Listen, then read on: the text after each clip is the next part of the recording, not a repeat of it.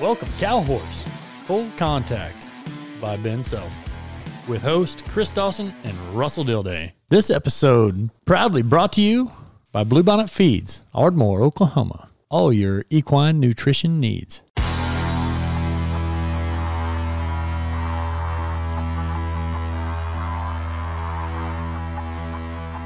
Well, welcome, Veronica. Welcome. So glad you could join us.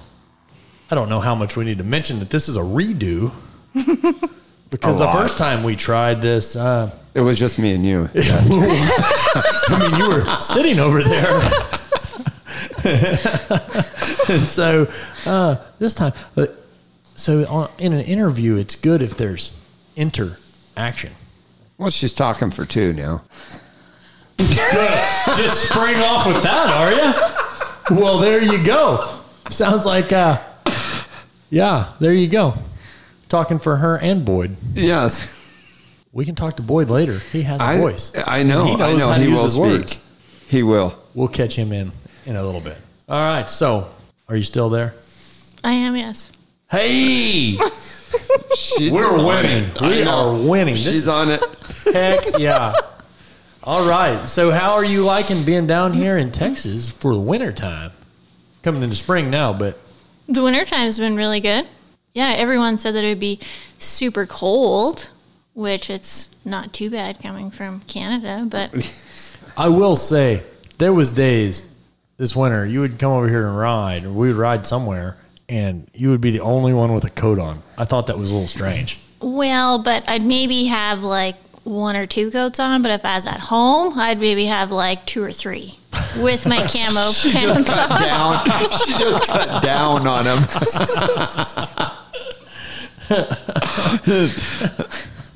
They get used to the climate, you know. Well, Andrew Steger didn't.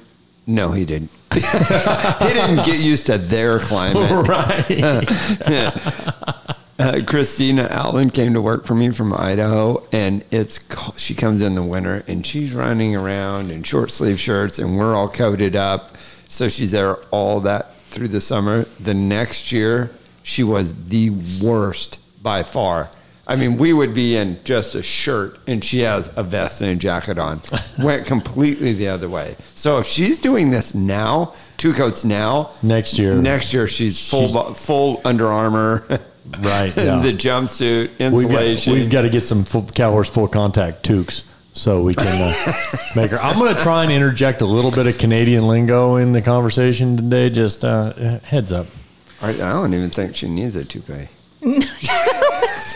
Not yet. I hate it when they call them toboggans. What are you talking about? The hats. A toque is like what I would call a stocking cap. The hat that you tried on earlier that pulls down over your ears, people down here will call them a toboggan. And to my knowledge, a toboggan is a sled. Mm-hmm. A wooden one. A wooden sled. On top of that. You wouldn't put that on your head. Yeah. No. Or there's a beanie. Beanies, yeah. Those have a propeller. Common. Those have a propeller. Mm-hmm. They're like striped, right? Little kids. And in Canada, they're toupes? Toque. Oh, toque. Toque. Oh. I took it wrong. I mistook you. So go ahead and just jump right in here, Veronica, anytime. And let's go back to the beginning and tell us about the childhood of being a Swales. Childhood of being a Swales. We showed horses a lot. My parents trained horses, so we, right from the get-go, we showed. We started out in the pleasure horses and jumpers, and then moved to the cutters and the cow horses. Right. You did all of it? Yeah, so I started showing in the pleasure when I was, I have my first pair of chaps when I was a year and a half old, some sweet pink ones. Did your dad make them? He did, yes. Sweet. Yeah. So I got to show in the lead line class, so I started out with that, and then... Yeah, moved into the hunter jumpers and then started showing cutters when I was about 6. And do you still have those pink chaps? I do. I mean to buy those. I may need to buy or borrow those from you. Yeah, they even have a cute little silver buckle on the back. Mm-hmm. They're pretty fancy. All right. Mm-hmm. Yeah. I'll fit into your future. Yeah, darn right. Mm-hmm. Darn right. There's a lot of pink in my house these days. Yeah. I got some sweet navy ones too that were my next set.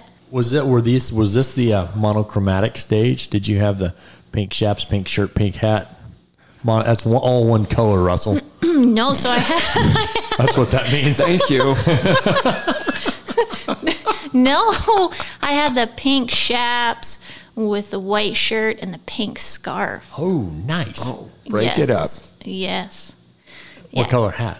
Gray hat. Oh, gray hat. That's a gray toque. Pink hat. That's straight out of 1960s right there. Yeah. See, no, my dad, there's no way he would do that. Mm-mm. No pink hats? No pink hats, no. Gotcha. No. So you got two brothers, both older? Yes, John and Clint. John's 10 years older than me, and then Clint's just a couple years older. Uh-huh. Mm-hmm. So, oh, really? I thought you were way younger. Well, way younger than John, but not so much Clint. I thought younger than both of them. Looks so much younger. Looks so much prettier. Okay. Yeah. Son of a gun, them two look so much alike. I know. There was a time I wasn't exact. If I saw them separately, I wasn't always sure which one was which. So ooh. I just called them Swales. Ooh, if John hears that, he's going to be offended. Take that out, Ben. But now I tell them apart very easily. That was before I hugged your brother. That was before. Yeah, they're close now. Yeah. Speaking of Joe, so growing up with the two brothers, you got John, a lot older, bossing you around, telling you what's up. You and Clint were his little minions, or what? Yeah, we were his little minions, and then. He was really good at doing things that probably he shouldn't, and because I was younger and thought I'd be, like, super, smart, I'd be like, I'm going to go tell Mom on you. Ronnie, torture treatment. Yeah. Yeah. Yeah. Yeah, there was some of that and a little bit of Chinese torture or, the... How does Chinese torture differ? Does that involve viruses? No. Bats, anything like that? No. So it's where they sit on you and take a piece of grass, and then they constantly stick it up your nose. Yeah.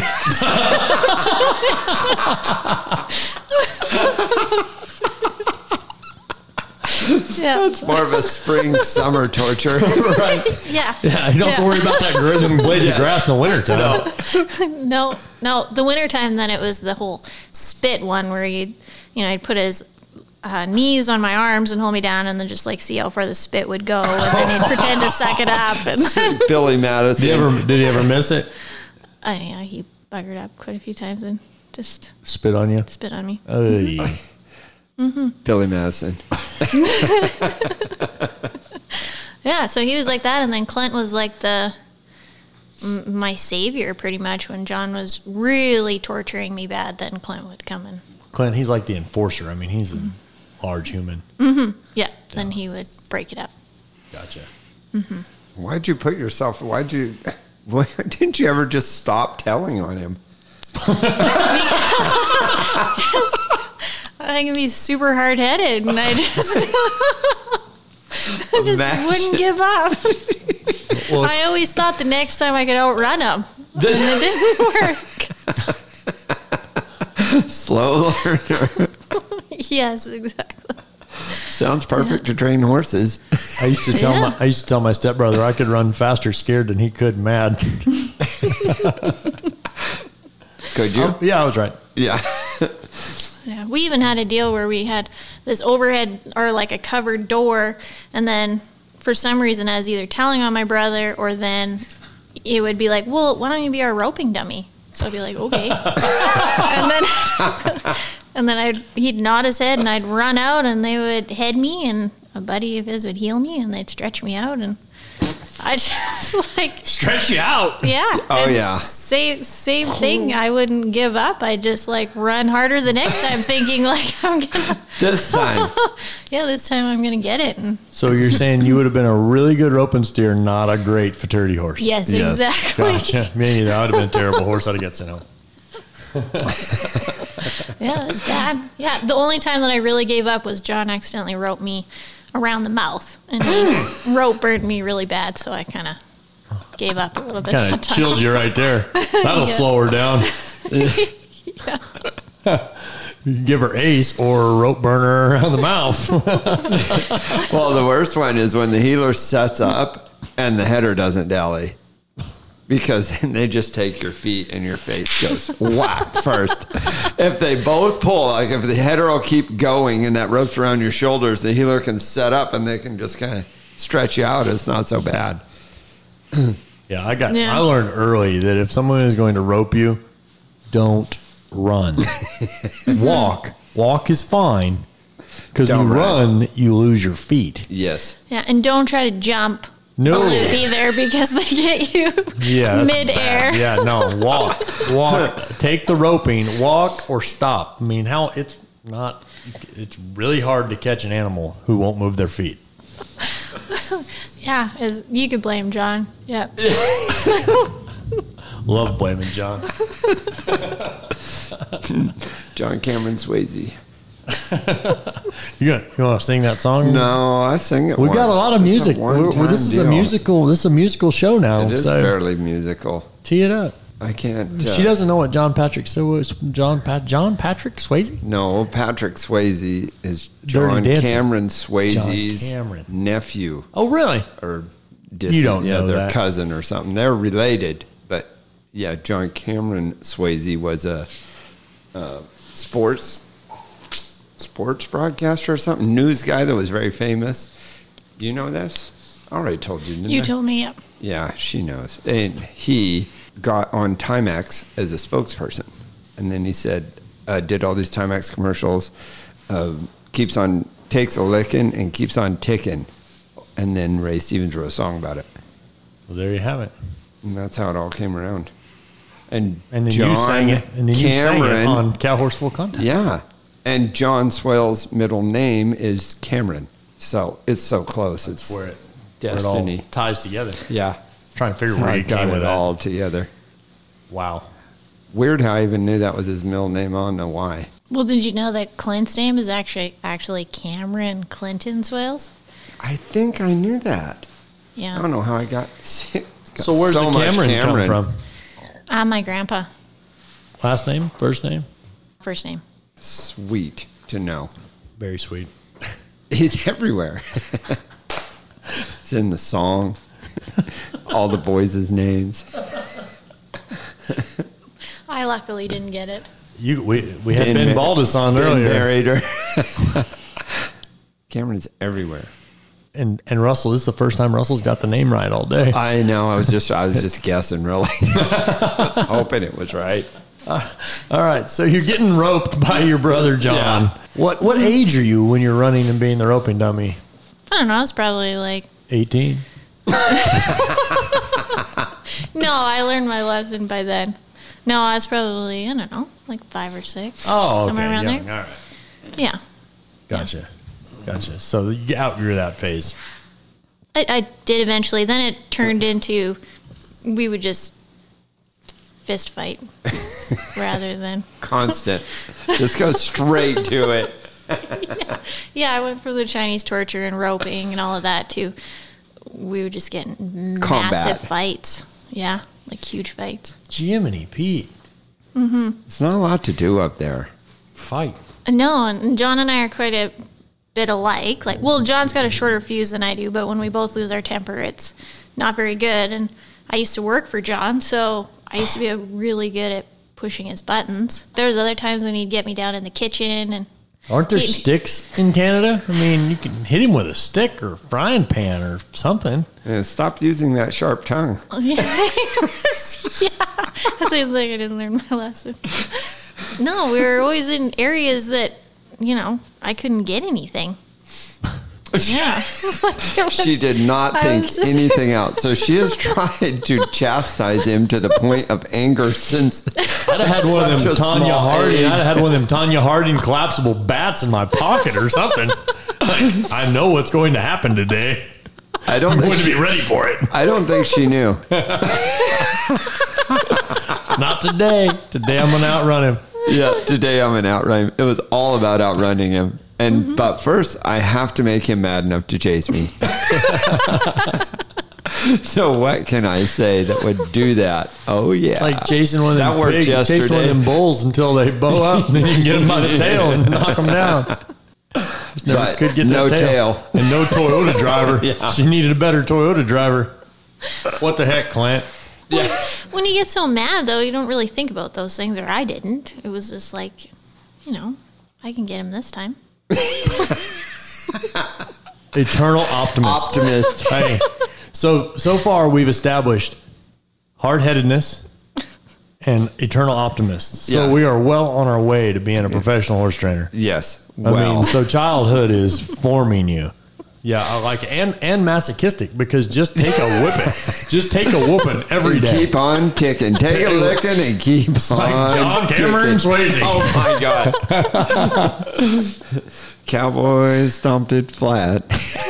Freaked out over that. 2 songs in 1 show. People are going to start turning this off. It's hard to stay on to that. It's hard to stay on it, man. It's really hard. Some good stuff. It's really hard. So never, not once, you didn't like get him tripped up and get him down for a minute. Well, maybe the odd time. It just didn't last very long. It was very short-lived. Short victory. Oh. Ouch. So by then he was training.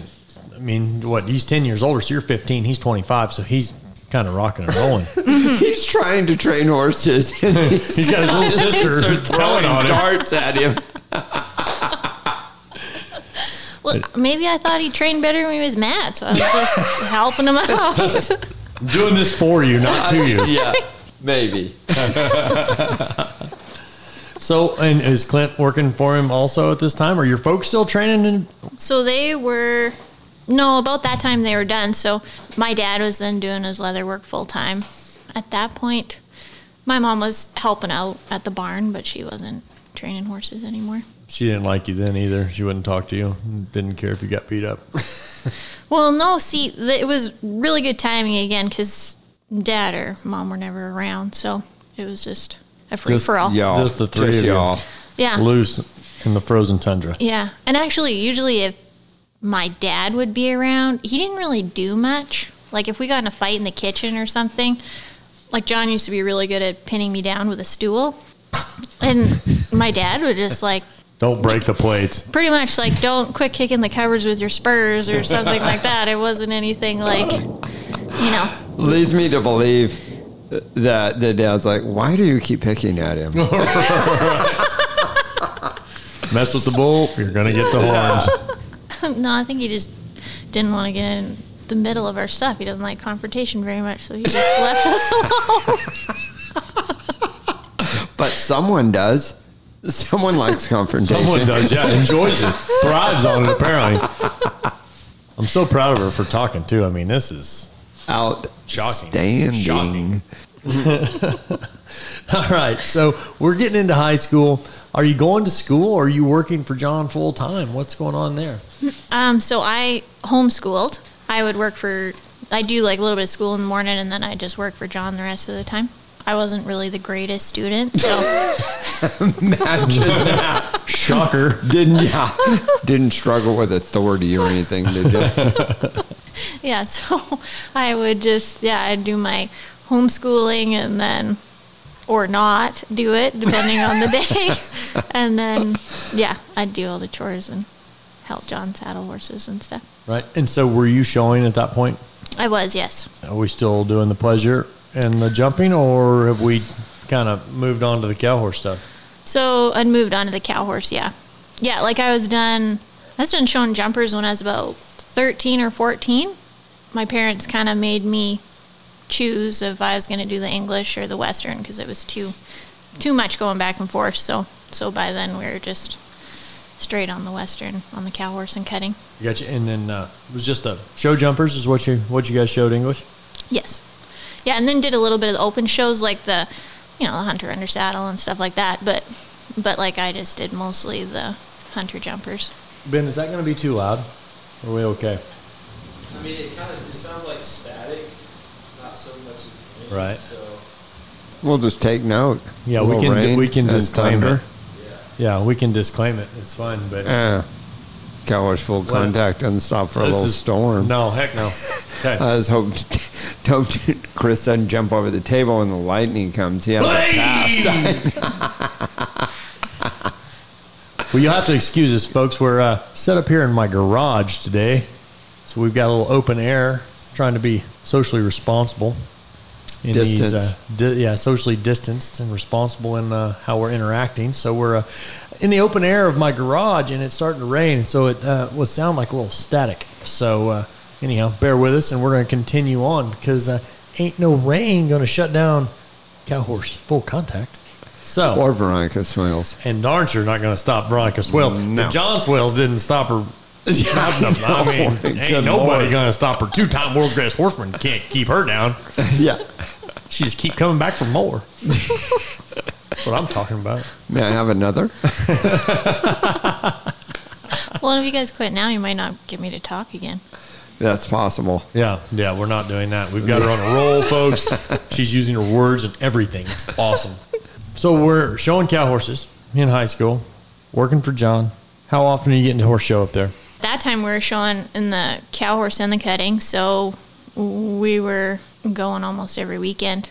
Oh, really? Yeah, with one discipline or the other. Yeah, it was busy. How big are your shows? Back then, like in high school, they weren't super big. Like I want to say for the cow horse shows, there'd be like 60 entries, and then the cutting, there'd be a little bit more.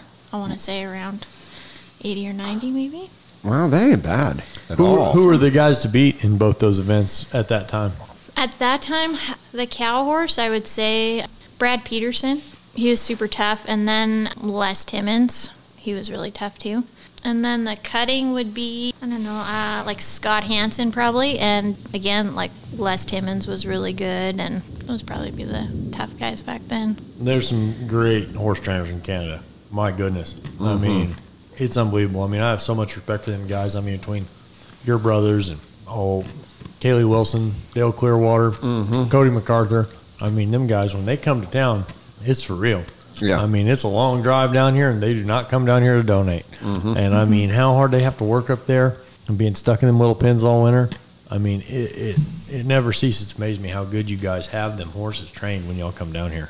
I mean, it just really boggles my mind because I know – I mean, a big pen up there is, I mean, what are you looking at training in the wintertime?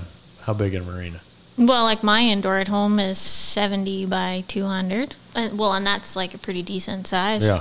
Like, and for the longest time, like John trained in like, was it like 100 by 120 or something like that? For the longest time.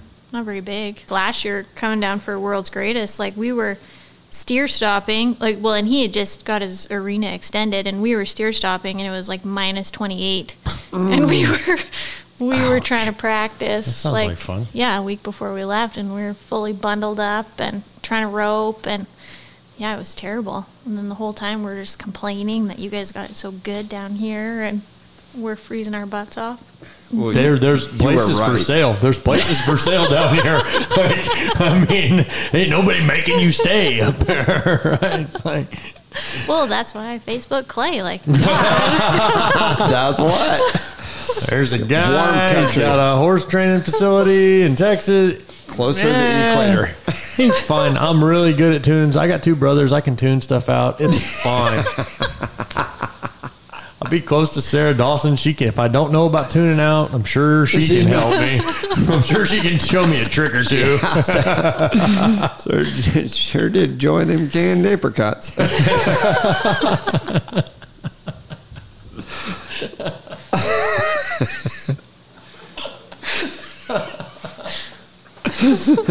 So you Facebook Clay. Decided to get out of a little of that cold. Come down here. Are you going to go the World's Greatest next year? I am, yes. That's the plan. Atta girl. Mm-hmm. That's where I met you first. Mm-hmm. At 06. In Stephenville. Another little cold spot. Where, Russell? That was cold. Where is that? Stephenville. There you go. There's only one of them. That's what I said. I'm constantly having to correct his grammar. And, like, I let a lot slide, but sometimes I just can't handle it anymore. My speech therapist. He's in bad trouble. My linguist. I taught an Italian guy how to... I was his only teacher of English. Oh. That poor guy couldn't... Nobody understand him. Nobody understand the words coming out of your mouth. Nobody understand the words coming out your mouth. Yeah. So, anyway, proceed. Yeah. So you're training with John, and school's over. Mm-hmm. And now what do you do? I showed as a non-professional, actually, for quite a few years. And then... Clint was training horses as well, and he broke his leg in an accident, and he didn't have any way of making his money, so I gave up my non-pro status and took over his horses for him. What kind of an accident? He was chasing buffalo. I love it when stories start like this. I did not see that coming. Yeah, he was chasing buffalo in his Kubota. It just got better. And he actually wasn't even going very fast. It happened in really slow motion, but for some reason he had his seatbelt on, because we never wore a seatbelt in the Kubotas. And, he hit a hole as he was turning, and the Kubota, in slow motion, rolled, and his... legs swung out, and he didn't go with it because he was seatbelted in, and it he had a spiral fracture. Probably would have killed him if he'd have fell out though. It probably smashed him in the head. And we gotta throw that plug in that probably safety is better than not. Yeah, safety. Yeah. So that probably wouldn't have hurt him. Well, that's no lie. No word of a lie, right there, my friend. Yeah, so he broke his leg, and then, he was out for Welcome 6 months. Welcome to horse training. Yeah. Yeah, hello. Yeah, so then I took over. And you're 20? I would have been 24. Oh, 24, a little while after. Yeah. Yeah, no, I had these big goals that I was going to be like this, I don't know, non-professional for the rest of my life and just train my own horses and... Yeah, I actually did leather work for quite a while. Like my dad, that's actually what I was going to do until Clint hurt himself. So, what did you mostly do? Saddles or chaps or? So I did chaps and placemats, belts, purses. Yes. Oh, darn. Yeah, so that's what I was doing, and then still helping John a little bit, and then working in the shop. And then ride my own horses. Was he over wrestling you to the ground by the time you were 24? It was maybe a little bit better because by then he was married and moved out, so we weren't. He had his own wife to wrestle. Yeah, so we weren't, around each other all the time. So it was a little better by then. And maybe you quit trying to outrun him. No. John's gonna love this interview. I know. I'm so excited. He's going to kill us both. Probably all three of us. He's been trying on her for 26 years. I know, but now I'm 30 hours away, so. He's not bad by the time he gets here, hopefully. Got that cool-off period. It's like a Brady Bill on a handgun. Well, and he needs a place to stay, too, so he's got to be a little bit nice. Yeah, he knows he's always welcome at my house, though, so there you go. Yeah, you're out. Yeah. You might be in just as much trouble, though, so it might... Right. You might just come down here and kill me and take my place. I will move to Texas. By the way... No, there's somebody that's about to die. Just found an opening. Love you, John. So, you go to training. Well, we were talking about her showing at World's Greatest the first time in 06. Yeah, but when is it when you're helping Clint? So that was not till 2010. Oh, wow. So you've already been to the greatest. Mm-hmm. Yeah, I showed 2006 was the first time I showed down there. Mm-hmm. Mm-hmm. How much fun was that? It was awesome. Mm-hmm. Yeah, it was. It was probably colder than it was at your house. Was that the cold year? Or was that 08? No, that was 06, I think, was really cold. Yeah. I think. One of those years. Town ran out of hot chocolate and diesel. Yeah. Murph wrecked his truck into the telephone pole. Oh, man. I think that was there. That might have, maybe that was in Reno. I don't know. Yeah. But there was lots of things that got wrecked. It was cold. Dang. Yeah, it was really cold. Yeah. Yeah, but it was an awesome experience. It was the first time we had been down there though, and showed there, so it was a big eye opener. I mean, we watched it, the videos of it and stuff, but it was a whole different deal to get to go and be a part of it. Go feel it. Mm-hmm. Yeah. And what did that change for you? What was, say, one of the biggest things you said to yourself, hey, I need to go home and work on? I guess the big thing would be, I felt like at that point I was a pretty confident rider and confident in showing, but being, I realized that I was more confident with showing with people that I showed with all the time. So then it was a big eye-opener to kind of realize that I needed to really work on, that it didn't matter where I was showing, I still, believed in myself that I could still compete and do it. Mm. That was probably the biggest thing. It's funny how that stuff will affect you. Mm-hmm. I try and make myself, I used to go to Jack Bogart put on a quarter horse show up there in Tulsa, and they'd have the rope, and I would try and make sure that I had something to go in there and rope on.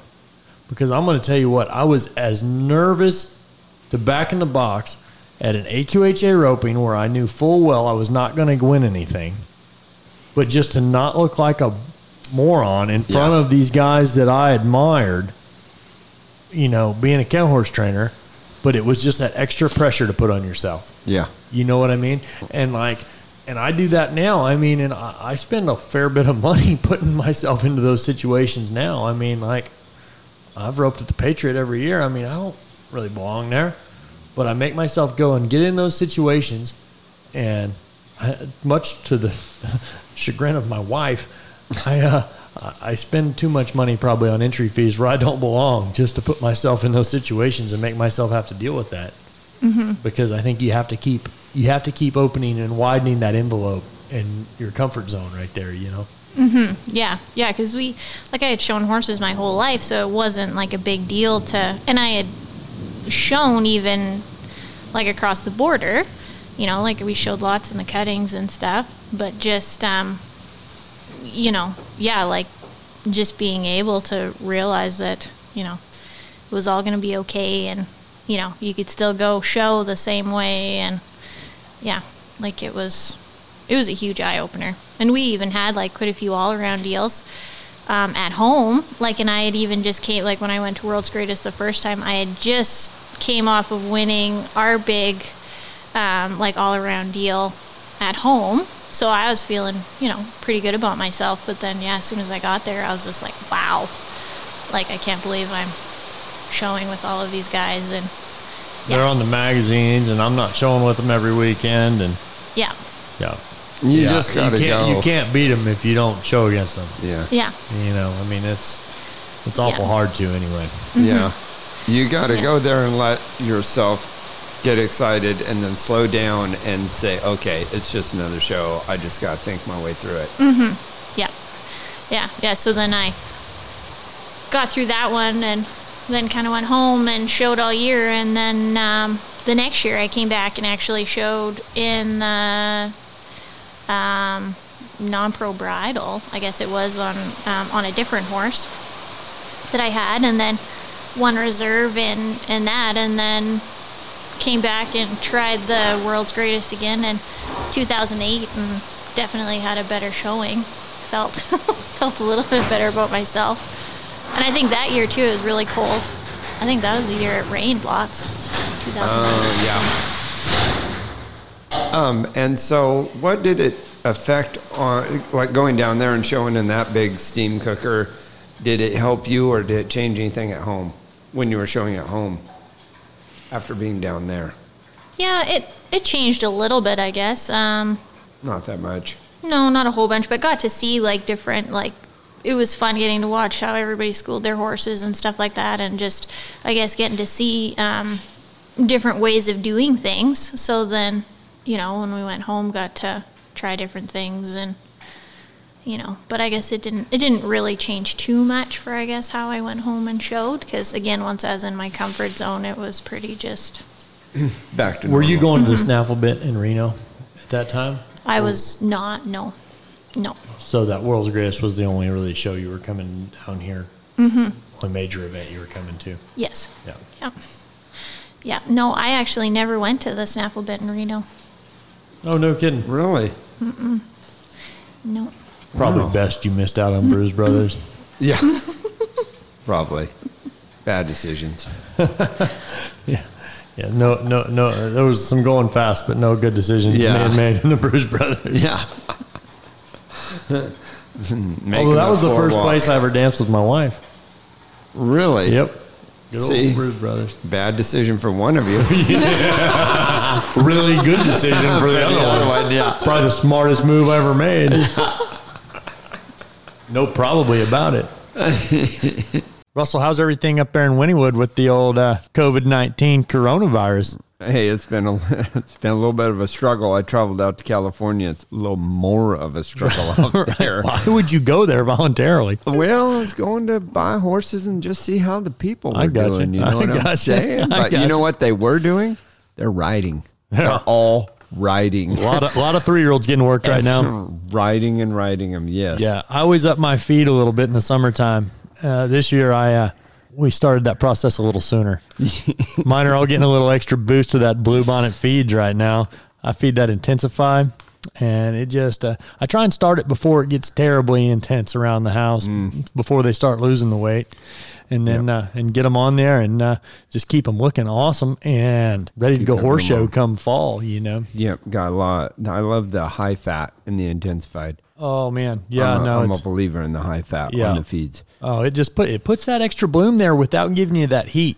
Yeah. You know, it doesn't get them silly acting and what have you. They just, they come out and they're ready to go to work, but they got plenty of energy to do the work. Yeah. And I've used their Equiline a lot, too, their Equiline line. Right. They've got a lot of probiotics in there that help you out, get you through everything. They got low starch in them. They've got a lot of really, really great products. Right. That's what Todd Crawford uses, is that Equiline. He's been using it quite a while. Hard to win more than that guy. Right? Yeah, I don't know. We just talked about that. What, $3 million, something like that, Todd? Oh, my Lord, Todd. How do you do it? Oh, I know. Feed the feed. That'll help. Hey, and if you're interested in learning more about the equine nutrition, you can go subscribe to Bluebonnet Feeds' new podcast, Chris, Feed Room Chemist. Go on there. They tell you all kinds of information about feed nutrition. You learn it all right there real easy. Just figure out where you want to go with Bluebonnet products. And the big thing about Bluebonnet, they got a product for your horses at every stage of life, from young to old. You know, you get them horses that need a little more at the end of their career. They'll help you out there. If you just try your brood mares, your working horses, all through there. They have a product that'll fit you. And Bluebonnet will test all of their raw ingredients, Chris, so that they know that they're putting the best feed in your feed. Because once it's in a pellet, how do you know it's not junk? No, well, that's it. And that's where I love them so much, you know, is just I have all the faith and all the trust in that company that they're only using the best stuff. If they're going to put their name on it, you better believe it, mister. It's going to be the real deal. And as good as what you can buy. They make it all and mill it all right up there at Ardmore, Oklahoma, just down the road from Hardy Murphy Coliseum. Yep, and I know it's good all the way across the culture. The whole company is that way because I've bought cow feed from them, the cake mix for the winter, for my breeding cows, and that feed. You can tell when the pellets come out of the bin, they're tighter, they're cleaner. Everything is just a higher class of cake from beginning to end, and it's the same in the horse feed. That's their idea in that company, is to make the best from the best. And Todd Crawford has been feeding Bluebonnet Feeds to his horses forever. Yeah, forever. I mean, we were feeding it back in the day when I was there. Once we moved to Oklahoma, we got on this Bluebonnet Feeds, and there went his winning ways. He's actually the one that got me started on using it on my cows, because I went over there to ride, and you guys were feeding. I don't know if you were there. No, you probably weren't there at that time. But here in Oklahoma, he was feeding it to his cows. They looked fabulous. And I asked him, hey, what are you feeding them things? His working cattle, I mean, they were staggeringly fat. It was really impressive to me, and I went home and got my whole ranch on it. So they're giving away 60 days of free feed over here, our fellows at Bluebonnet, and so go check out their website at bluebonnetfeeds.com/full-contact. That way they know that you heard about it from us. Hey, and that's only good for us, isn't it? That's it. Yep. That's it. So you want to support our website, support this podcast, like what you've been hearing, go check them out and get signed up for the 60 days of free feed giveaway. That's a good way to support. Go get some free feed. Right. Terms and conditions apply. Check them out at bluebonnetfeeds.com. Make sure you put that /full-contact on the end of it. That way, you can support our podcast while you're trying to win your 60 days of free feed. So you have come back. So 2008, you come back down. How long did you train Clint's horses for him? So I trained them until, I showed him at the Snaffle Bit for him and stuff like that at home. And then he took them back over that winter time. Yeah, so so he broke his leg the spring of 2010, and then so I had him all summer, all spring, summer, and fall, and then he took him back over in the winter time. And that launched you into training? It did, yes. Mm-hmm. Yeah, then because you could have given up your card, you could have retained your non-pro card or set out a year and retained it if you wanted right then. Mm-hmm. Yeah, I kind of decided that. If I was going to keep going, that it was probably better that I was training horses and making money that way rather than having this big dream that, I could make enough money to buy and train my own horses with doing leather work. So I kind of just rolled with it. A lot of shaps to sell. Mm-hmm. A lot of shaps, yeah. Mm-hmm. And when did the barrel horses, you did some barrel horses too? I did, yeah. So, So that probably would have been 2011, I guess. I had a friend of mine ask me to train a barrel futurity horse, and I had never done it. And I barrel raced a little bit in high school, but I was never wanted to be that girl that wanted to be that barrel racer. So, and she just asked me if I'd train a futurity horse for her. So when I said, yeah, whatever, can't be too hard, I guess. And so I worked on that all of 2011 and then started running in 2012 and actually went and won my first futurity I ever went to. Mm. And then, so you found out that it really wasn't that hard. Well, it didn't seem like it at the time anyways. Yeah, and it just, and then that kind of launched me into the barrel horses from there.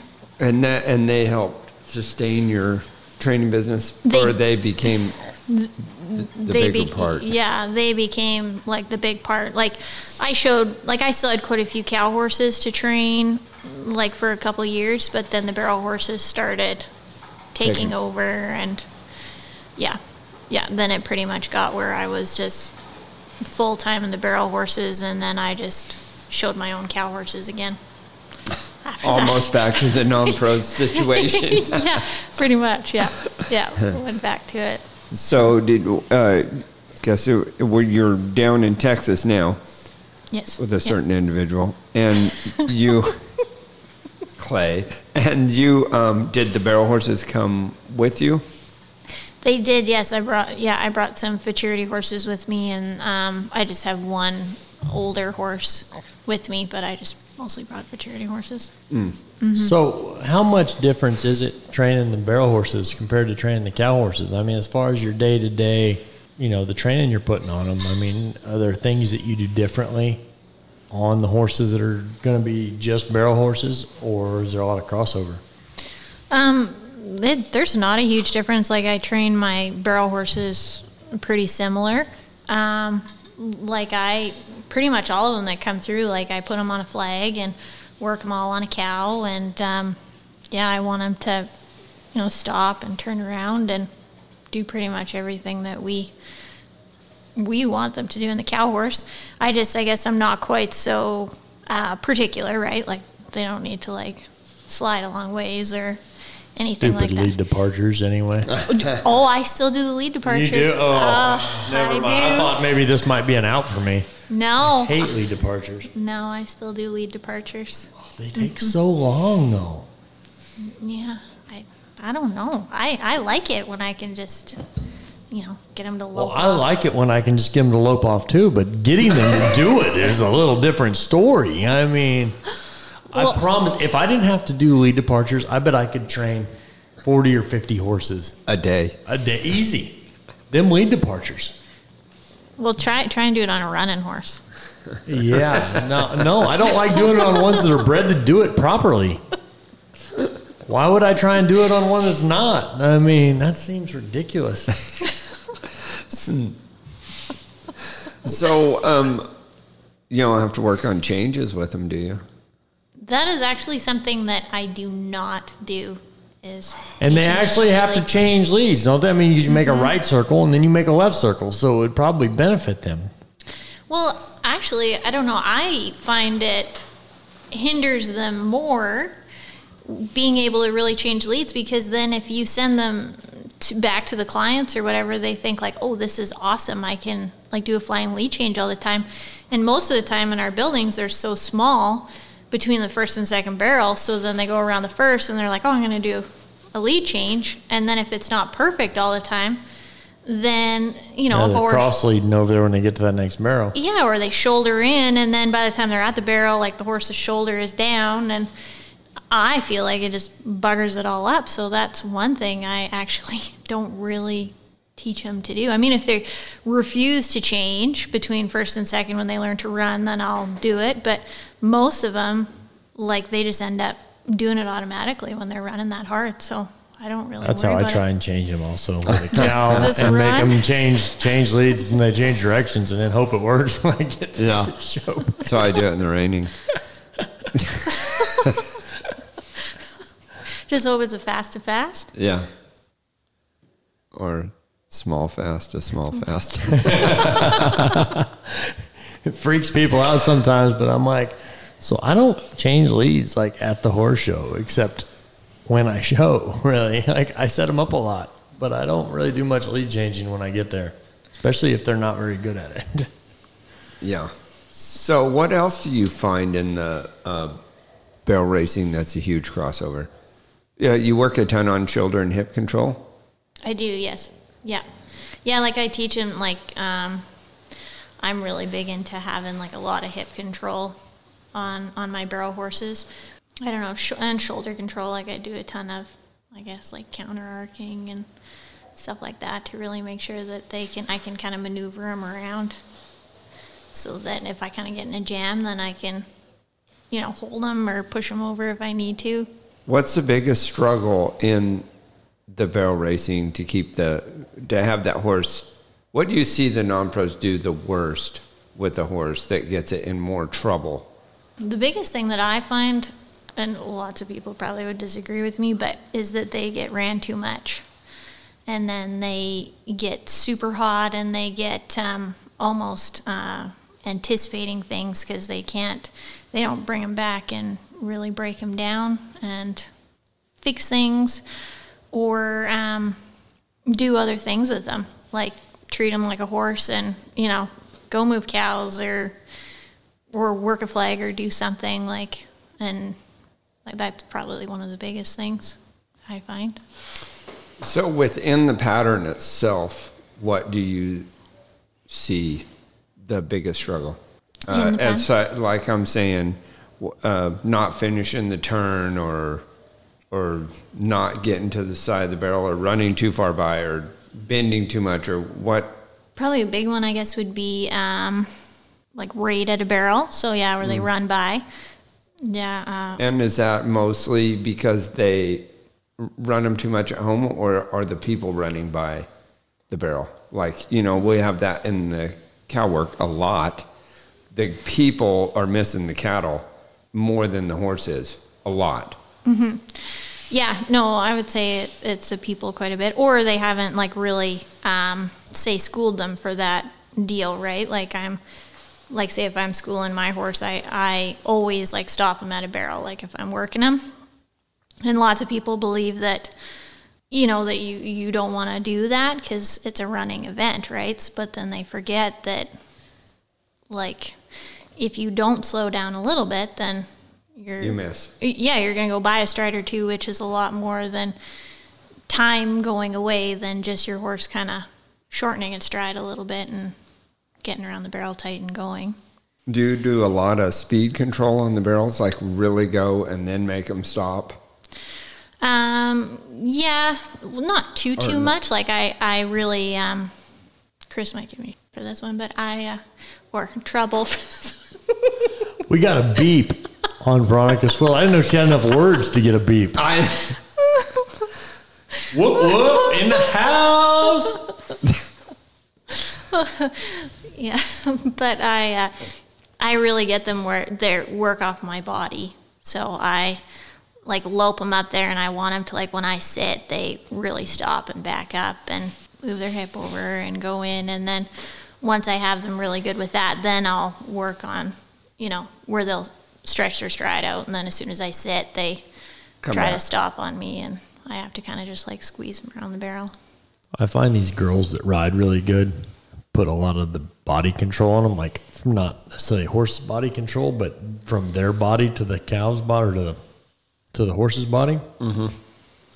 And I don't know, we were working the other day, and I was like, that horse looks pretty good and it looks trained, but what's it do if you don't sit down when that cow stops?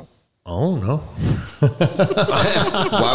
Why would you do that? Why would you do that? I'm like, I don't know, because I'm terrible, and I know on Saturday night I'm going to probably kick this son of a gun when I'm not supposed to, and it better bail me out of the jam I put it in. Yeah.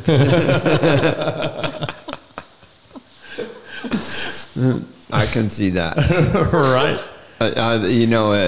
That timing it, which would be easier on the barrels because it's such a stationary object. Right. Mm-hmm. It'd be easier to make sure you're sitting down and doing that, where in the cow work, it can be so up and down that...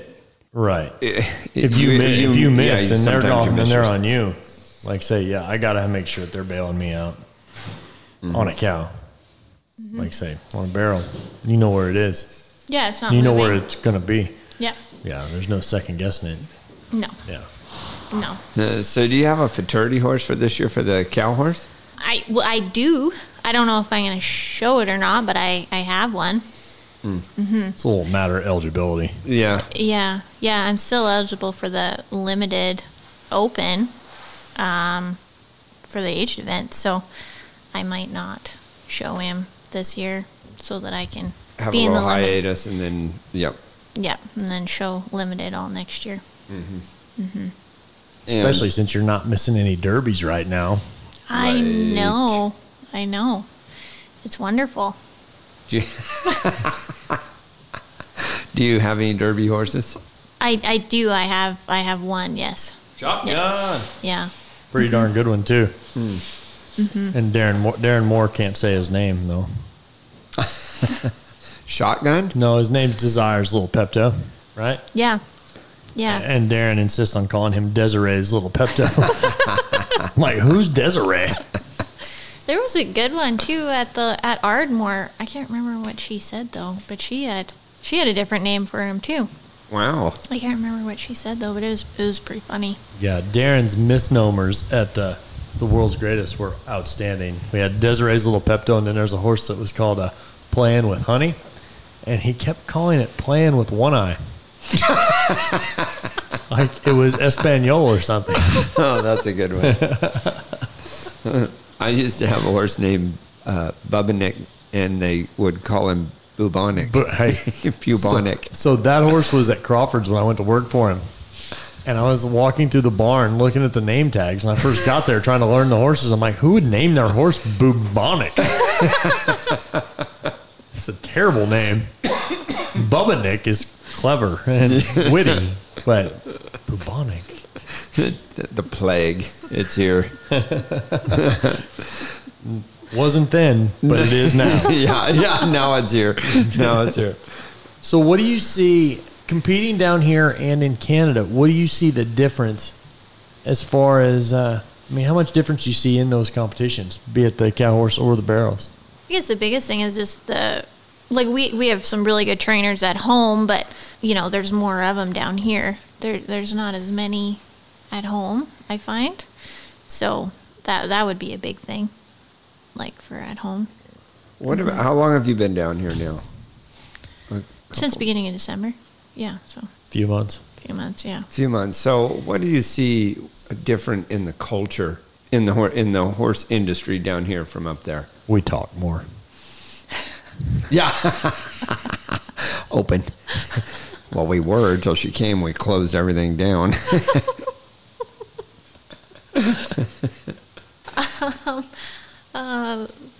That's or is it a lot alike?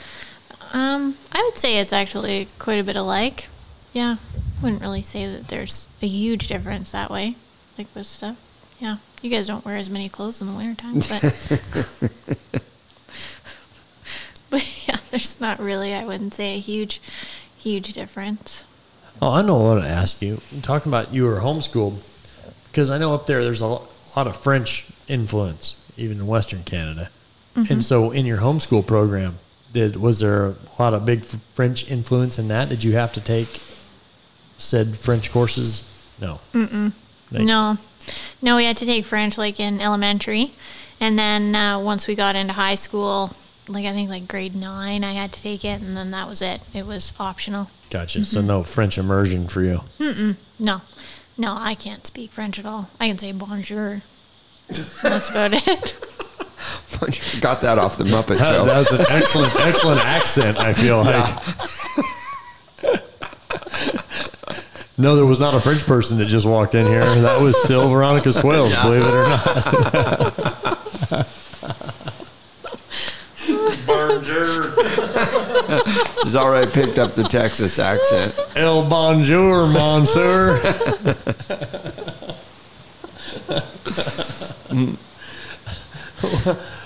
Well, what about getting ready up there? Because obviously, I guess we kind of talked about the small pens, though, huh? Yeah. Yeah, I forgot we talked about that. Because then we had... And now we're getting to have small pens down here, so... Right. You know, it's going to kind of fit in with your guys' program up there. What with the cow working, the smaller, quicker pins are a little tougher. I feel like it's way more sudden death. But you guys have been used to it, so... It's not like you're used to that. Stephenville's not a huge pen by any means. And she would have came down for that. Did you ever show in San Angelo? I did, yes. You did? Yeah. Well, that would have been a pretty good difference from what you guys are used to up there, I would think. That was that was like a pasture. Yeah. Yeah. No, but it's good, though, coming from those small pens, because if you are late at all in the small pens, you're hooped. So, that was the... One like super nice thing, like even going to San Angelo, even though it took forever to get by the center marker, didn't really matter what you had for a cow. We were pretty good at practice, I guess, of getting through the corner properly and being there, not being late. Way easier to go from a smaller pen to a bigger one than vice versa. Yes, yeah. I feel like when I built my pen here, I was worried I was building too small, and it's 140 by 315. And I was a little worried it was going to be a little snug, because I've been used to having in my like 175 by 350 outdoors. Oh, wow. And it's like being in a pasture. Like at Don's and at Robbie's, both those places had these enormous outdoor pens. But a guy almost gets a little lazy out there, because if they can't lope a circle in that size of pen, well, I don't know what to tell you, because... It's just too big, you know what I mean? And, like, when you get in smaller pens, they have to stand up and carry themselves around there a little stronger for the rein work. And then everything happens on a cow so much faster, and it doesn't shock them, Like, even in this pen, you can get several laps on a cow pretty easy. Like, say, in the big pens, shoot, you're talking about. By the time you get around, if you get around two corners on a cow. They're running out of air, pens, even though they're wanting to go back where they come from, by the time you make that third corner, they're... A lot of times they're giving up on you pretty good right there. Mm-hmm. Mm-hmm. I sometimes, though, I don't know. I feel like, though, like it's good for the cow work, but then sometimes with the rein work, when you get into those big pens and lope circles, sometimes those horses have kind of lost some of their confidence. Like they can't just go lope a bigger circle and hold that circle, because they're so used to having those walls. Kinda, feeling it. Yeah. Yeah, like that's kind of a big difference, like from coming from home and Yeah, the reining, that I did find that when I was at Carroll's, we had the track and we had the outdoor pen. And if I circled them up on the track, I could come down there and go on that indoor pretty easy, or even in the outdoor pen. And they'd find a circle. I could just put them on that whatever circle, and they were pretty good. But if I'd been working them in the indoor or the outdoor, and then I went up to the giant wide open track, man, they were lost for a minute. It'd take me, mm-hmm. might take me a day or two really to get them really locked on a circle up there in that big pen without any fences for them to kind of just secure them. Mm-hmm. Yeah, and same with running and stopping, because at home it's like you round the corner and it's like you got to start building, and then, you know, there you are, you're to your stop, and then down here it's like, okay, you can round the corner, and then our horses at home are like, okay, well, it's time to go, but then you're like only halfway down the arena. And you're a Mach 5. Yeah, and it's like, no, we got to keep going. Like, that's hard for the rein work. Right. Yeah, I would say that for a while the world's richest was in the outdoor at Paso Robles, and that pin was way longer, and it was a little bit of struggle time in that run down, that stop out there, even it being from California where it was a little longer. So mm-hmm. I can imagine what it'd be coming from those 170-foot pins and going down to something that's 300-foot long. Yeah. No, mm-hmm. that outdoor in Paso is huge when it's opened up. I mean, that's a lot of arena. That was so much fun, though. Yeah, it was fun. I miss having that out there. Yeah. So, if you could go back in time, tell your 20-year-old self something, what would it be? You can't outrun him. Not your 10-year-old self. I think it would have been good information at 22.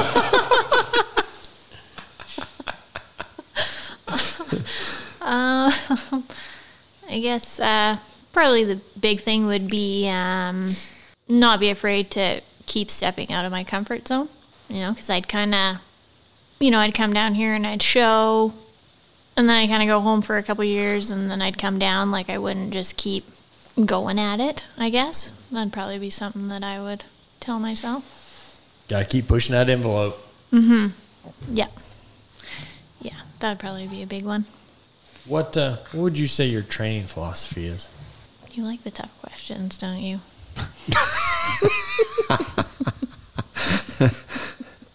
Well, regular Larry King I am. Figure I got you talking. I got to take advantage of it. Might not happen again. I guess the big thing would be I'm a big person of taking my time. I'm not real good at putting a crunch on something right off the bat. I like to be able to build things up slowly. So I guess that would be a big part of it. What would you say is your biggest horse-related accomplishment? Get you to brag on yourself a little here. Probably the biggest accomplishment would be in 2014. I hadn't came down south and showed for quite a while, and I went to Idaho and showed in the Derby, and I won the Intermediate, Limited, and Level 1 for the Derby, and then I think I was third in the Open. Mm-hmm. That was probably a big one for me. Right. Yeah. Come down here against the guns and get it on. Mm-hmm. That's cool. Yeah, and I hadn't been down here in, I think, since 2010. So, so that was a big one. Okay, mm-hmm. So same, on the same track, what about your proudest moment? Might not have been the best win. Proudest moment, though, professionally speaking. Proudest moment? Doesn't even have to be a win. No. Yeah. Probably my proudest moment would be at the World's Greatest in 2008 when I ended up second in the steer stopping. Oh, wow. Even though I didn't win it, it was awesome that I, you know, could do that. Yeah, darn right. That's cool. I didn't know that at that time. Huh? Yeah, that was probably my proudest moment. All right. Well, now, before you get your head too big and you get to bragging too much, what about your biggest disappointment? Biggest disappointment would probably be this year at World's Greatest, actually, in my rein work. I had never, like on the horse that I showed there, I had never been, like, scored lower than a 210, and I did in the rein work this year. And what happened? I didn't have really any mistakes. I just didn't push him hard enough. Mm-hmm. So. Too safe. Mm-hmm. Yeah. So that was probably one of my biggest disappointments. And mostly on myself for right. Mad at yourself for not, you left something on the table. Yeah. Yeah. Yeah, rather than just... Because, like, my horse is super solid and always, you know, shows well for me. But he is super laid back. And this might sound really stupid being a barrel racer, but he feels like he's always running harder than he is because he's big and he's got a pretty good stride. And so I felt like when I was out there, I did a really good job. And then when I heard the score, I was just like, oh, wow. Yeah, so then I was just... super disappointed in myself. Yeah, those sting like that. We've all been there, I believe. What's the biggest training mistake you see people make in both the barrels and in the cow horse? And it's not so much like more seasoned people, but like always pushing those horses too far, I guess, and never not knowing when to kind of step back and regroup, let them take a breather, and know that everything is, like, not all the time got to be turned on as high as it can go. I don't know. That'd probably be the biggest one. So from showing on multiple countries, what small pens, big pens, whatever, what's your favorite place to go to a horse show? Probably Vegas. South Point. Yeah. That's a pretty good choice there. Yeah. Yeah, either the South Point or I've been to the New Orleans there for the big all-in barrel racing. Yeah, so either way, you've got... I've never been there. No, it's similar to the South Point, like the arena's right there, and it's all attached. But you have everything. Everything right there, the casino, so if it goes really bad, you can gamble all your money away and drink. or if it goes really good, then you can... Gamble all your money away and drink. That's awesome. So if you could pick one event, you can only win one event from here on out in your career, what event would it be? World's Greatest. Finally, one after our own heart. I know. We've been alone. I knew, though. I had faith in this one. I did, too,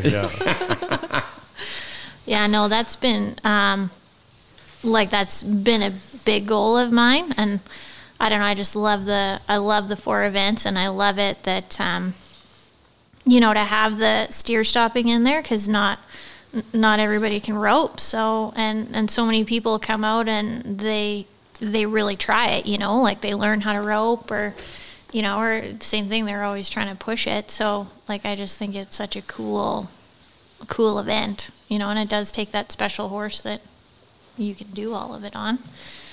So yeah, it's probably the biggest one. What do you think is one trait to being successful in the horse business that a person would have to have? Being able to learn from their mistakes and then move on. Not hold on to things. Short memories. Yeah, short memories, yeah. Yeah, being able to, especially if you're showing multiple horses, if you have a bad run, I always give myself, 10 minutes of, being able to rethink it, watch it, dwell on it, and then I forget about it and move on and go to the next one. And then once I've left that show, then I try not to think about it again. I just move on, and it's a clean slate. And I like it. How do you process failure? I mean, we all know that how big a part failure is in this world and anything that's competitive. So how do you feel about failure? How do you deal with it? Well, I'm not. I'm a pretty positive person, so I guess the big thing is I just. Again, try to learn from my mistakes and really think about things that I've done wrong, whether it's, what I've done leading up to that event or, something that I did at the event that maybe caused for something to not go good. And I never really think of it as a failure, say, but just, know that I need to learn from it and not do it again. I love it. I want you to talk to us a little bit, though. So you've got an awesome son, Boyd, and he's had some health issues. Mm-hmm. And I want to talk a little bit about that, if you don't mind. I mean, if you're comfortable with it. Yep. And just talk a little about that and what that's done to some of your perspective on being a professional competitor. So the big thing I think that it taught me again was that life could be really short. You know, it was it hit home really hard of just everything that happened, and it really got again. And maybe fill him in on what it was. So he had a brain tumor, and it's so he has ependymoma cancer, and so he had brain surgery in 2018 in December, just before Christmas. So, you know, it was a super hard road of just recovery and him doing his treatments and stuff like that. And so it just, I guess, really taught me that, you know, you need to live life to the fullest and not, you know, if you want to go do something, like, you just go do it and you don't hold back. So again, I hadn't came down south and shown for quite a while. Like, I had gone to Vegas and showed in the barrel racing, but I had kept telling myself that I was going to come for World's Greatest with my gelding, and I just, you know, didn't step out and do it. And then when Boyd got sick and at Christmas time, it was kind of like, wow, you know, like, life can change so fast, because he was just super healthy, like, never thought anything was wrong with him. How old was he when that happened? He was 9. 9. Yeah. So, and it was just, you know, we were in Vegas and he started having seizures, and, you know, same thing. It was just like, you know, didn't know kind of where it came from. It was just out of the blue. And then that's got to freak you out, especially when you're at an event and now your kid's seizuring and what the. Yeah. And it was super hard too, because, you know, it wasn't a seizure like on the ground, like seizing out. He would just, you'd be talking to him and all of a sudden he would just go blank. Like, he'd be looking at you and, you know, he could move his arms or do whatever, but he couldn't speak. Hey, it runs in the family. It does. Maybe it wasn't a hereditary. It does. I know that look. She had one a minute ago. That's the whole first episode. Maybe it is the whole time. Next time that happens, we might call 911 for you. Maybe.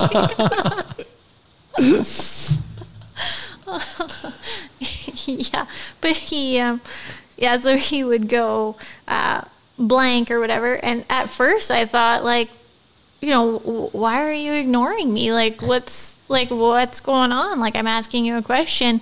And, like, it was a couple days, and it was, because we were there for a week, and it was, you know, he started out having, like, say, one a day, and then all of a sudden he kind of blanked out on me, and I pinched him really hard, and he, like, sat down and he opened his mouth, like, to say ow, and nothing came out. And I was like, wow, like, this is, you know, something really bad is going on. And his dad's cousin is married to a doctor, so I phoned him and kind of said, like, this is what's going on, and I don't know what to do. So he had me video it, and right off the bat, he was like, yeah, he's having absent seizures and you need to get him to the hospital. So, and he told me to, like, make sure and phone my insurance company first, because he said that, you know, if I took him down here, he would, you know, they'd get going on stuff. And so I phoned my insurance company, and they said that they'd put a claim in, but they didn't know if they would cover it. So I booked a flight and flew out of there the next day. And then by that time, he was having so much that he started having seizures on the airplane, and it actually turned into a massive disaster because they called the paramedics onto the plane when we landed, and the lady started, because I had a cold and he had a cold, and the lady actually started telling me that they were going to take us into quarantine because we had the swine flu. And I was like, no, I swear to God, like, we don't. And luckily he had a seizure in front of her, and she was like, oh, wow, okay.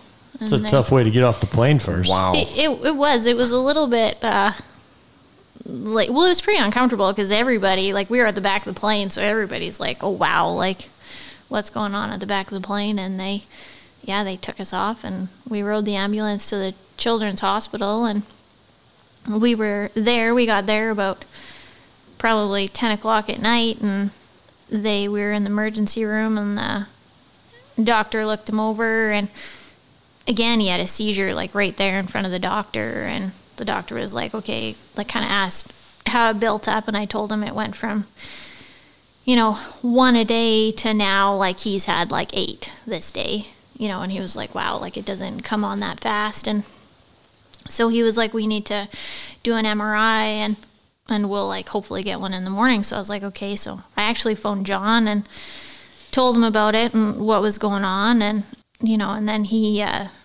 that morning we actually had the neuro people come in, and they took a look at him, and he, when they did hit the tests and stuff like that, he passed them really well. So she did the normal tests, like walking, and checked his eyes and whatever, and he passed it. And she was like, wow, he looks great. Like, there's nothing wrong with him. Like, you guys will probably be going home today. And I was like, whoa, okay. Like, I don't really feel good about that, but okay. And I actually phoned John again, and I was like, this is what they said. And he was like, absolutely not. Like, you don't leave the hospital until, like, they put him through an MRI or whatever.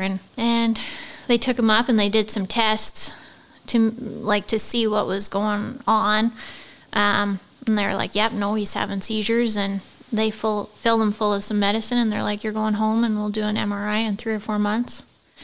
And so, again, I was like, okay, like, you know, you're not going to do anything. And they're like, oh, no, he's not seizing on the floor, so, you know, he'll be okay. So, ouch. Yeah, so it was pretty hard. And again, he had been having, like, really bad headaches too. So, so I was like, okay. So I took him home, and I picked up the seizure meds that they wanted. And so by this time, it was probably, like, 10 o'clock, like, Monday morning. And we got home, and he was super tired, and he'd be sleeping, and then if he woke up, he was, like, having full-blown seizures, like, and it was getting worse, like, where he was, you know, before he could still, like, make eye contact, and, like, by this point, he was, like, eyes rolling back in the back of his head, like, it was getting worse, and then he would be just complaining of headaches, and I couldn't stop it, like, it didn't matter what I gave him. So then we headed back into the emergency again for that night, and thankfully, again, we had a really good doctor, and she was like, yeah, okay, like, this is not normal, we're going to take a look at it, and they gave him a CT, and that's when they saw that he had a huge mass on his brain, and then everything moved super fast. Then we were, you know, we didn't get to leave the hospital, and we were submitted, and within, like, that was a Monday, and then by Thursday he was having brain surgery and on from there. That is fast.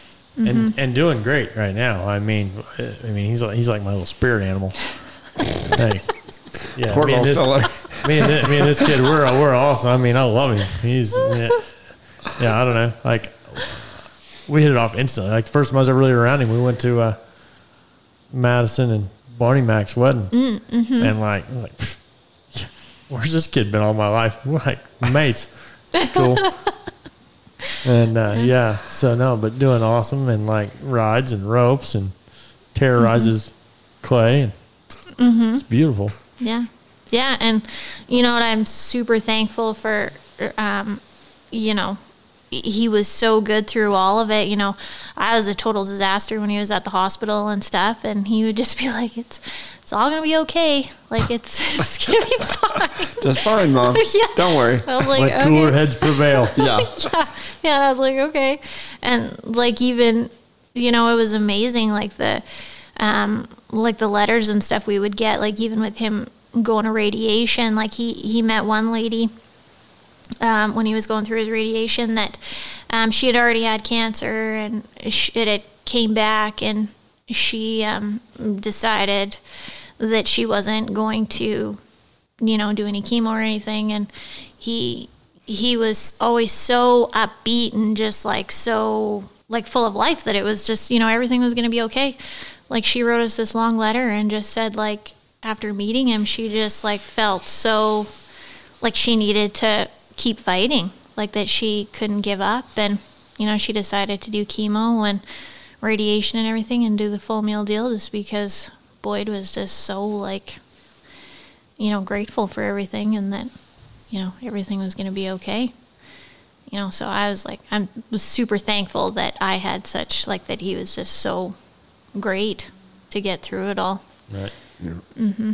How long was the recovery, Veronica, after the surgery? I mean, till he was functioning, talking and walking and... Oh, like, he was, like, pretty much right after the surgery, he was talking and stuff like that. They got him up right away and got him moving, and as soon as they took that pressure off. Yeah, like, pretty much as soon as he was out of surgery, like, within a couple hours, they had him kind of up, moving around.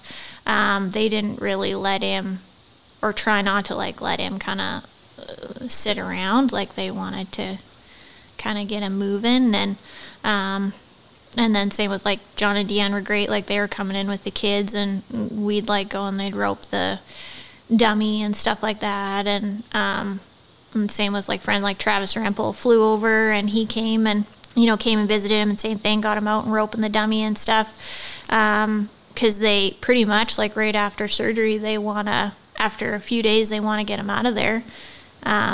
We were there a little bit longer. We had trouble getting him to eat. Like, there was a few days before he'd actually eat, but... Well, he's got no trouble with that now. He doesn't know. No. Not wow. Struggle now.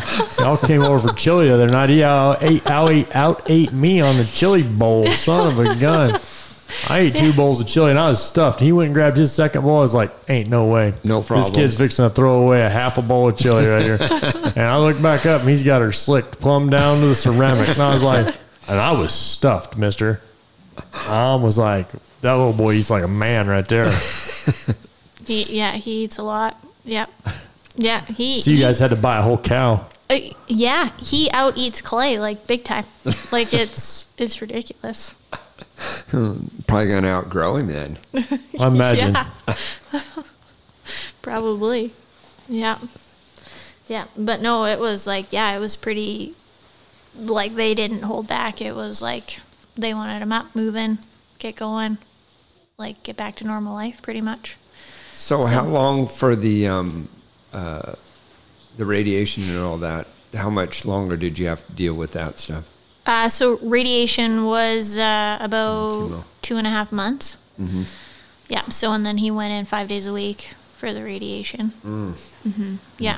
And then we did get accepted for a trial for the chemo.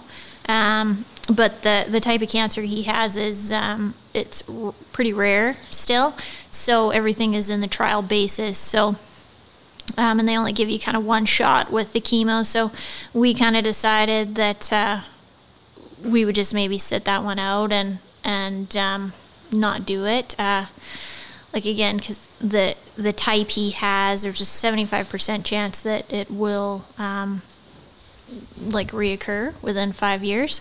So we kind of wanted to keep that one kind of in our back pocket. Mm-hmm. Yeah, so that, you know... hopefully then studies are, you know, better and stuff like that, and they'll kind of know more about it. So mm-hmm. Then, yeah. Wow, good one to get out of. Mm-hmm. No. Still get to worry for a while, but good one to get out of. Yeah. Yeah, but it's good, though. Like, now that, you know, he's been through it, like, they do MRIs with him every 3 to 4 months mm-hmm. and They're stuff like it. That. Yeah, they stay on top of it. So you kind of always know there's never really that question mark of, yeah, like, what's going on. They're super good at staying on top of it, so mm-hmm. you know that everything's good. And yeah. So now that you're down here, does your medical... Because that's your medicine up there in Canada. Does that transfer down to here, or do you go back? No, we have to go back. Yeah. Yeah. Okay. Yeah. Look, because if we were down here, then we would have to pay for it and stuff yeah. like that. So, yeah. So yeah. So we just keep the healthcare going up there and same doctors and stuff. So yeah, we just fly back and. Well, yeah. You don't want to lose your doctors after you get in something like that. No. No. Yeah, you don't want to be switching. No. I'll stick with them. Yeah. Yeah. So when we've, you know, we've got some pretty good connections down here, I guess, for, say, like hospital-wise, like that people have gone to and you know, given us really good reviews on. So same thing. We kind of have that in our back pocket, like of right. You know, if it doesn't. Something happened. Yeah. If it yep. doesn't go kind of the way we expect it to at home, then, you know, there's some really good places down here that we could go to and, mm-hmm. you know, give it a go. So. Stupid bugs. Stupid bugs. They're everywhere. Well, Veronica, I can't tell you how much we appreciate you being here and interacting with us. Phenomenal. So tell folks where they can get a hold of you, send you a barrel prospect horse or a snaffle bitter. Where they can get a hold of me. Mm-hmm. Facebook. Yeah. Website. How about a name? Yeah, Facebook. They can look up Veronica Swales Performance Horses and message me or my website, veronicaswales.com. There we go. And email me. And mm-hmm. Perfect. Yep. veronicaswales.com. Yeah. She kind of ran through it a little bit. Did I go too fast? Yeah, you chatter. Speak quietly. Yeah.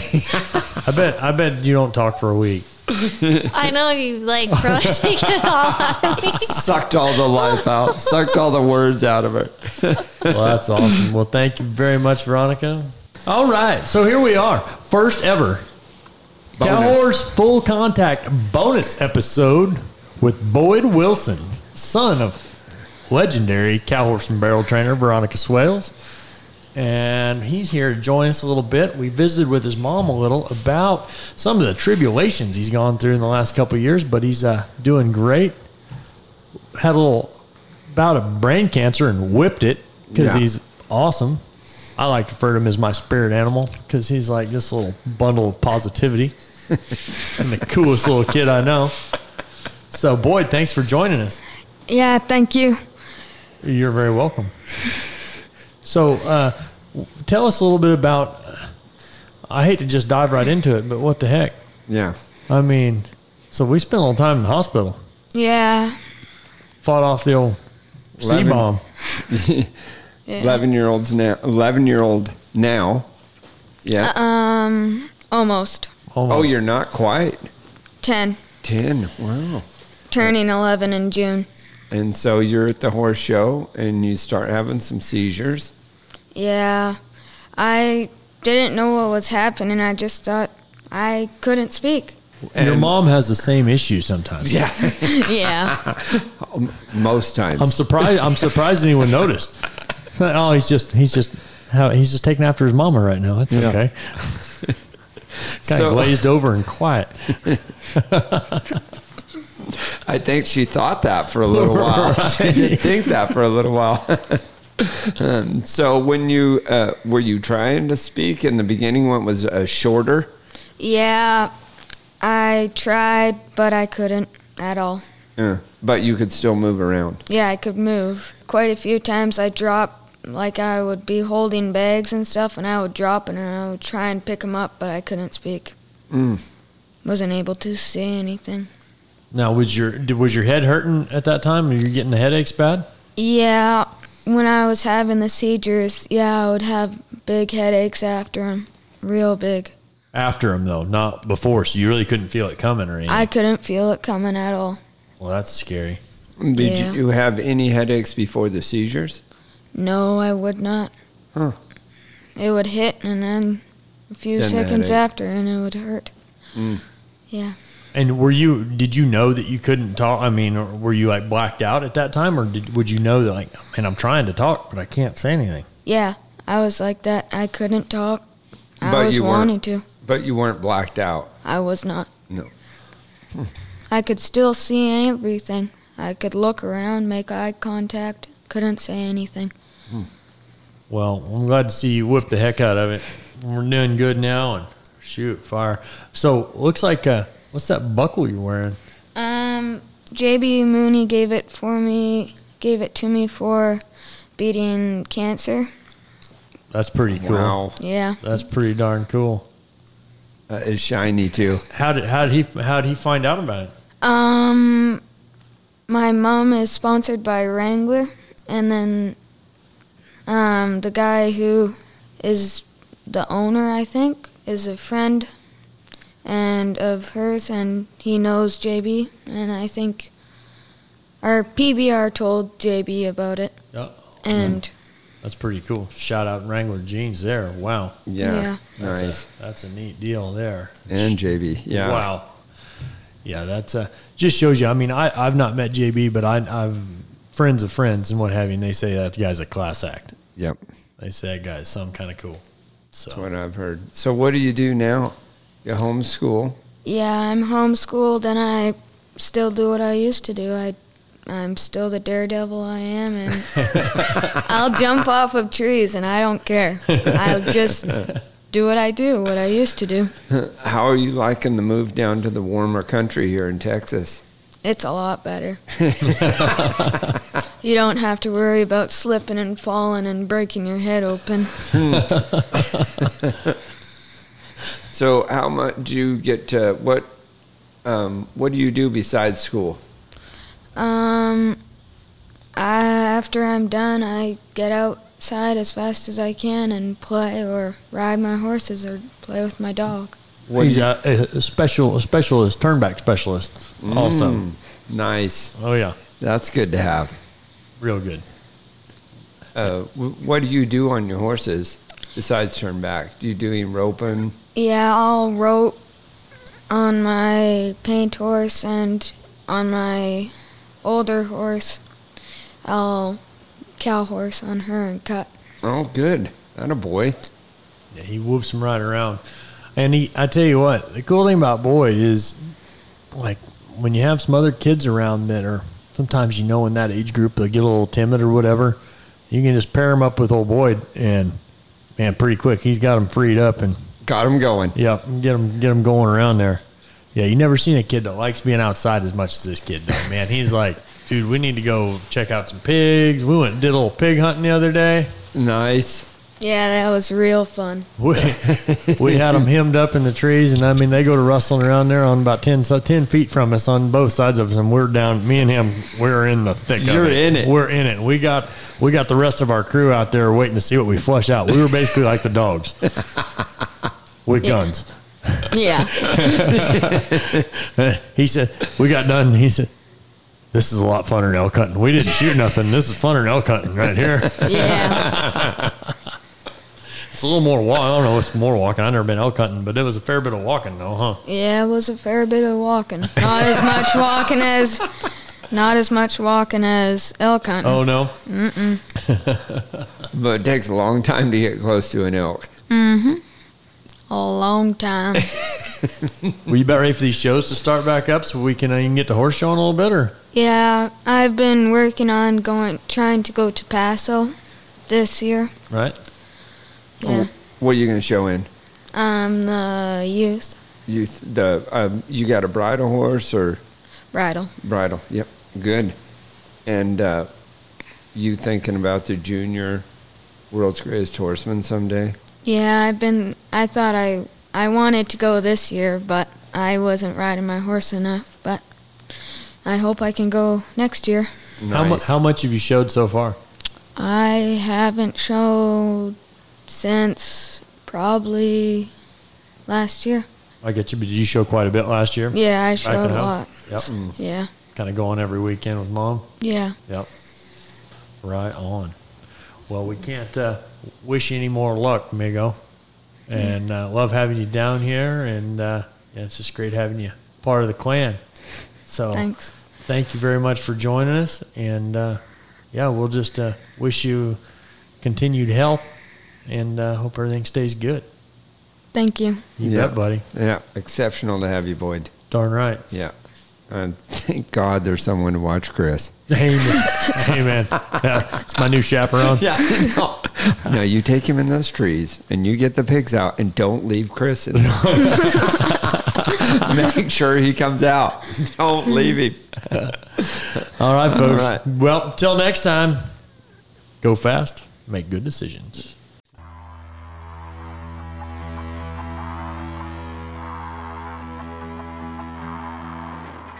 Thank you for listening to Cow Horse Full Contact. Please like our Facebook page and follow us on Instagram to stay tuned for future episodes.